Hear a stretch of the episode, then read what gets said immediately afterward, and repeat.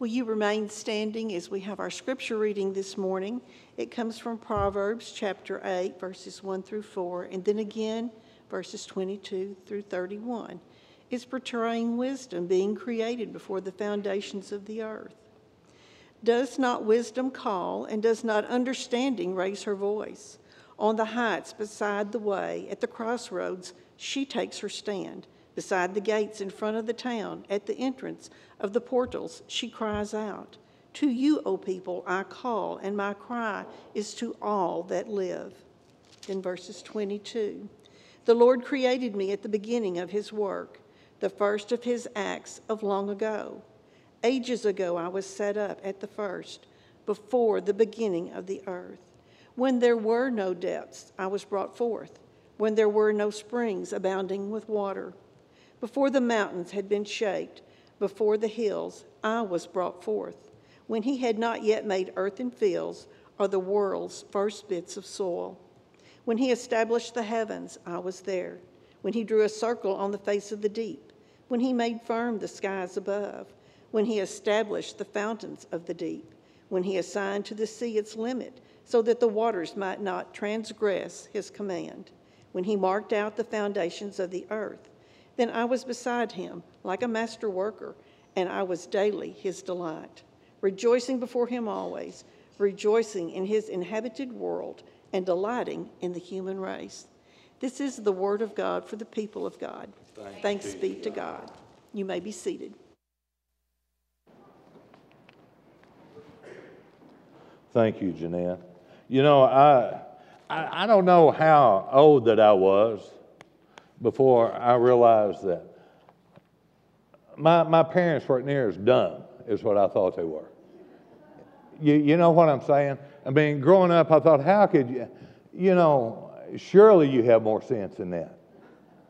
You know, uh, but, but anyway, and my mama, my mama, she would always tell me, she'd say, Tommy, and I don't know if she told Jerry and Charlotte this, probably not.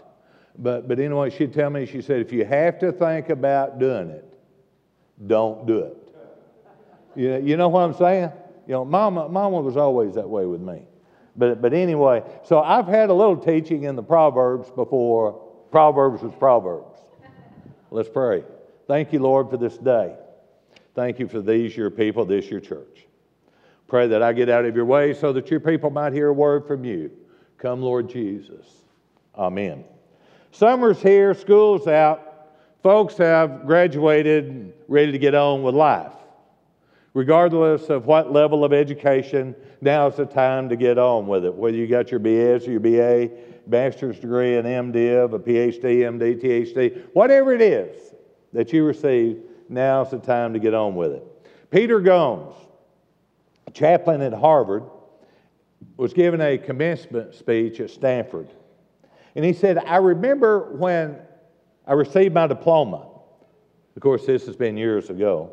He says it was an exciting day with all of the processionals and the ceremonies and everything that was going on. A very exciting day. The talks by the, the speakers that told us about our responsibility to save the world. Have I ever told y'all who the commencement speaker was when I graduated from seminary? Have I told y'all that before? Mr. Rogers.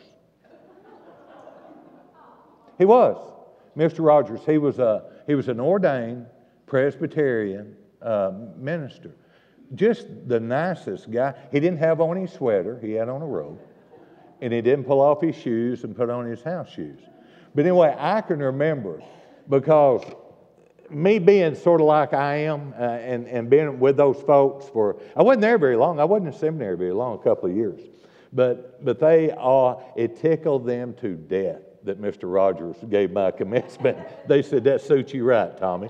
But, but anyway, anyway, time to save the world. I remember he said, after I got my diploma in my hand as the crowd began to disperse, I looked around me, he said, past the stadium and into the city, beyond and I began to think and look at the size of the world that just lay out beyond the city. I looked down at my diploma again, he said, then back to the city and the world.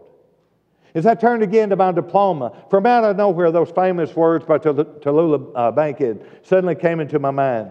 Truly, there is less here than meets the eye. After some 30 odd years now in ministry and several of those expensive wall hangings in my office, I can say amen to that. I'm not here, though, to address or to reflect on the end of another school year. If I was, I could not choose a, a, a subject for my remarks better than the one chosen by the church's lectionary reading for today wisdom. Wisdom. Does not wisdom call, and does not understanding raise her voice? On the heights beside the way, at the crossroads, the scripture says she takes her stand. Beside the gates in front of the town, at the entrance of the portals, she cries out, To you, O people, I call, and my cry is to all that live. The background for this day is Trinity Sunday. Trinity Sunday, the, the one Sunday in the entire church year that's set aside for us to focus on. Not an important event. The Trinity is not an important event, but it's a very important doctrine. It may be a confusing doctrine to some, but still, yet, it's very, very important. The late Cardinal Cushing said that when he was a parish priest, he was summoned to a store to give a man his last rites, for he had collapsed. Following the custom of the Roman Catholic Church, he knelt down by the man and asked, Do you believe in God the Father, God the Son, and God the Holy Spirit? Then the cardinal said, The man roused a little bit, opened one eye, and said, Here I am dying, and you ask me a riddle. Well, for many of us, the Trinity may seem like a riddle and how we express it, but it's how we have come to know the Almighty God. How did the church ever arrive at this formula to begin with? It's not spelled out in Scripture. You can't take your Bible and open it up and it says, oh, there's, here's Trinity, and here's what, what it means. Nowhere in Scripture do we even find the word Trinity. But as we read and study those sacred texts, and I emphasize that, those sacred texts, we meet God in three persons God the Father, God the Son, God the Holy Spirit. Each distinct, yet each uniquely divine. The church could have decided that this means we deal with three different gods. But further reflection said no to that idea. Just one God in whom we know in three different ways. It was a wise decision. Perhaps that's one of the reasons the church chose for today its Old Testament reading from Proverbs on this Trinity Sunday, part of the so called wisdom literature. This took wisdom. Listen again to the text. Wisdom is personified, takes voice and speak. Hear the word of the Lord. The Lord created me at the beginning of his work. Think about that. The Lord created me at the beginning. This is wisdom. At the beginning of his work. The first of his acts long ago. Ages ago, I was set up. At the first, before the beginning of the earth. When there were no depths, I was brought forth when there were no springs abounding with water, before the mountains had been shaped, before the hills, I was brought forth. When he had not yet made the earth or the fields or the world's first bits of soil. When he established the heavens, I was there. When he drew a circle on the face of the deep. When he made firm the skies above when he established the fountains of the deep, when he assigned the sea its limit, so that the waters might not transgress, his command, when he marked out the foundations of the earth, then I was beside him like a master worker. And I was his daily delight, rejoicing before him always, rejoicing in his inhabited world, and delighting in the human race. According to this, according to the scriptures, wisdom is not about to take a back seat to anyone or anything in its importance and her importance in this world. And that preeminence extends back to creation. Tying this back to our opening thoughts about the end of the school year. That's not a, a bad theme for a baccalaureate or a commencement address. If any graduate or anyone else would choose a worthy goal, wouldn't you say that wisdom would be a wonderful choice? I know, I know with my family, with my friends, if they could choose anything and they said, I'm going to choose wisdom, it'd tickle me to death. Well, isn't that right? One thing that you'd choose wisdom, be wise. If that indeed is your goal, the book of Proverbs is, has a, a great deal to say about it, beside the fact that it's so crucially important. For example, what is the source of wisdom? Proverbs 2 6 says, For the Lord gives wisdom. In other words, wisdom is not something for which we study or go to school. Knowledge is, knowledge is, wisdom's not. Knowledge is, wisdom is not. According to Scripture, it is one more good gift given to us by a gracious God. That's what wisdom is. Wisdom is like grits. Yeah, y'all heard me right. I said grits. A Pennsylvania fellow was traveling in our part of the country and stopped by a mom and pop restaurant for breakfast. He ordered eggs, bacon, toast. Only to his surprise, only to his surprise, a white mass was, was on his plate when his food was served. What's this? He asked. Grits, said the waitress. I didn't order grits, said the traveler. No matter, said the, uh, the waitress, they just come. I wish that I could say that eventually, that eventually, that wisdom will be ours, like it or not. If we could just wait long enough, we would all be wiser. Even the ancient Greeks knew better than that. They said, not by years, but by disposition is wisdom acquired. Every one of us probably knows someone who's been on the job for 10 years. But instead of 10 years experience, he or she they have one year's of experience 10 times. Y'all know what I'm saying?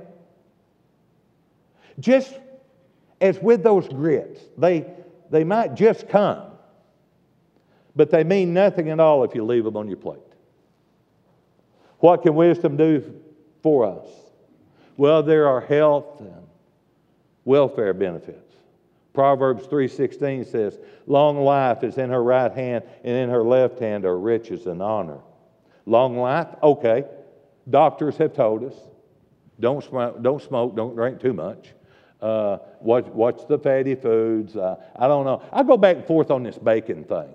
Well, one time they say bad for you, next time I love bacon. Bacon's the best thing ever was. But anyway, anyway, don't, don't be smoking. Uh, and that's all well and good. We, we know that. We have that knowledge.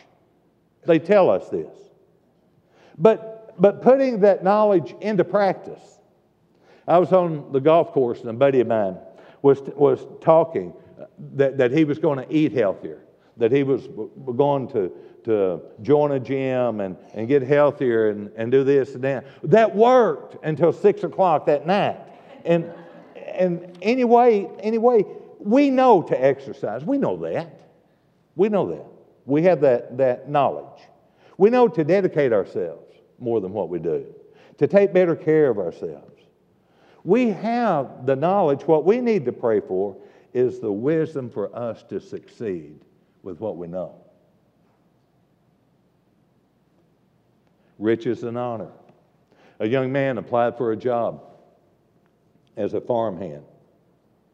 When asked for his qualifications, the farmer asked his kid for his qualifications. He said, I can sleep when the wind blows.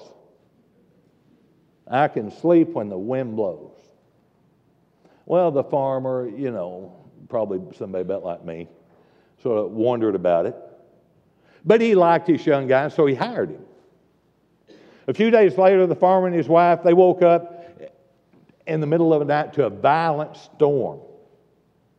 They quickly began to check things out to see if all was secure. They found that the shutters on the farmhouse, they had been securely fastened. A good supply of firewood was sitting by the fireplace. The farm implements, they had been placed in the storage shed, safe from the elements. The tractor had been moved into the tool shed. The barn had been properly locked. All was well. Even the animals were calm. It was then that the farmer grasped the meaning of the young man's words I can sleep when the wind blows. Because the farmhand had the wisdom, had the wisdom to do his work when the skies were clear. He was prepared for the storm when it broke. When the wind blew, he had no fear. He was able to sleep in peace. What else might we expect from wisdom? Proverbs 7 4 and 5 say to wisdom, You are my sister, and call insight your intimate friend. That they may keep you from loose women, from the adulteress with her smooth words. We could limit these words, note the reference to sexuality, and say amen and move on. But, but that would limit, I think, the scripture too much. I think we could legitimately expand them to say that wisdom helps us avoid all sorts of wrong choices in our lives. A young man of 32 was appointed president of a bank. He had never dreamed he'd be president, much less at, at such a, a young age. So he approached the chairman of the board and he said, You know, I've just been appointed president. And I was wondering if you could give me some advice. The old man came back with just two words right decisions. Right decisions. The young man had hoped for a bit more than this. So he said, That's really helpful. And I appreciate it, but can you be a bit more specific? How did I make right decisions? The wise old man responded, Experience. The young man said, Well, that's just the point of me being here. I don't have the kind of experience I need. How do I get it? The old man responded, Wrong decisions.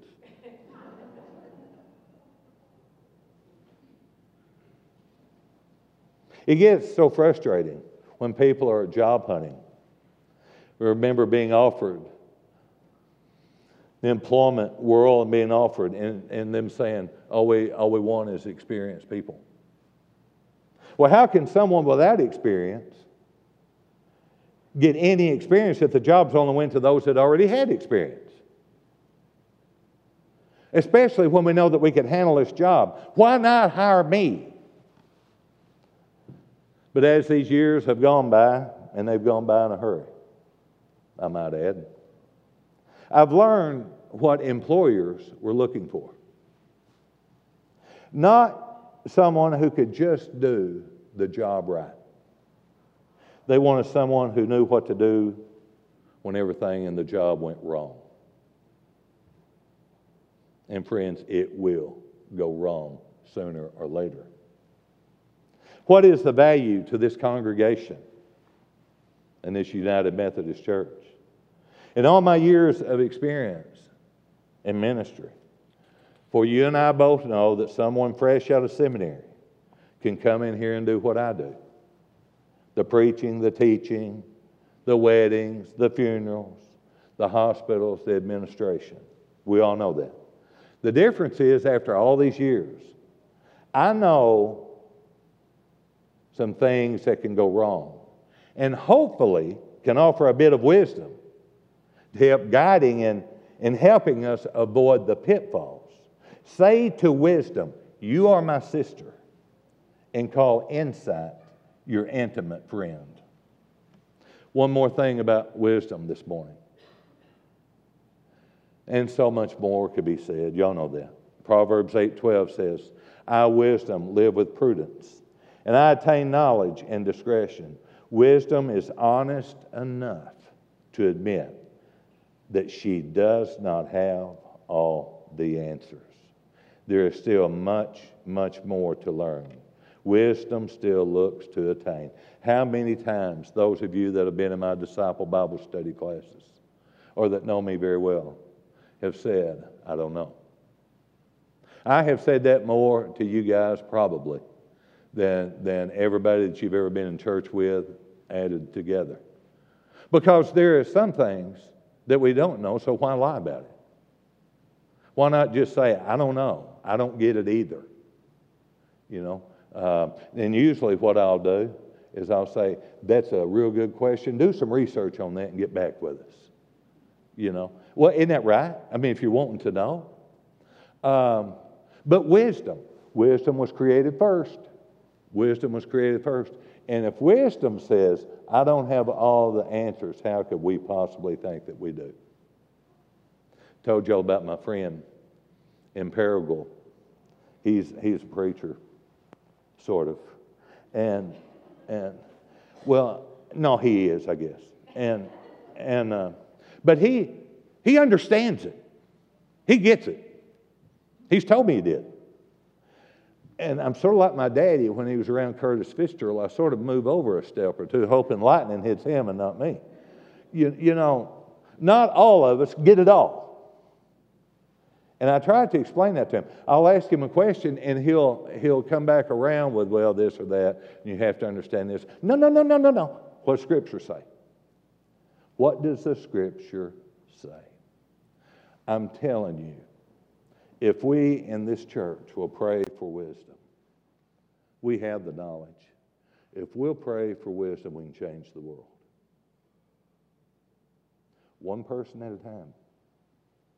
But it means we outdo one another showing hospitality, that we build one another up, that we love one another, that we that we, and, and I'm going to say give up our pew. Y'all know what I mean. That's metaphorically speaking. I don't mean y'all have to switch and, and all that. But just don't run anybody off if they're sitting in your pew. Um, what we do, what we do in, in the church today, John Wesley had a buddy, and his name was George Whitefield. Wesley had the knowledge, Whitefield had the wisdom. He said, John, pull off your robe. He was a Calvinist, by the way, Whitefield was. But he was a Methodist Calvinist. I've never figured out how that worked. But, but, but anyway, he said, Pull off your robe, get out here, preach to people, preach to people in the coal mines, to poor people, to folks that are not going to walk through these doors. Thus, Methodism. They called, they called them holy rollers, Bible moths. Methodists are not called that anymore. We're called several other things, but that's not one of them. But, but anyhow, anyhow, and wouldn't you know it? It worked. And it worked. And here we are. Here we are, 2019, Heber Springs, Arkansas. And I'm telling you that we have the gifts and the graces of God in this church to change not only this town, and the schools, only a start, to change this town, but to lead people to Jesus Christ. Praying for wisdom. The other night at the park service, kid had a cigarette behind his ear. Now, I don't care. I've smoked all my life. And, and not saying that that's all right. I don't smoke much anymore, just every once in a while. But, but anyway, there was a group of teenagers that were setting off. We were from where the pavilion is. They were back off over here. And in other services, I've said 12 to 15. Say, I don't know how many, a bunch of them. They were invited, Shannon Martin invited them. She knew these kids. They were kids that's not in Sunday school anywhere this morning, folks. They're not really the kind of kids you probably want your kids running around with.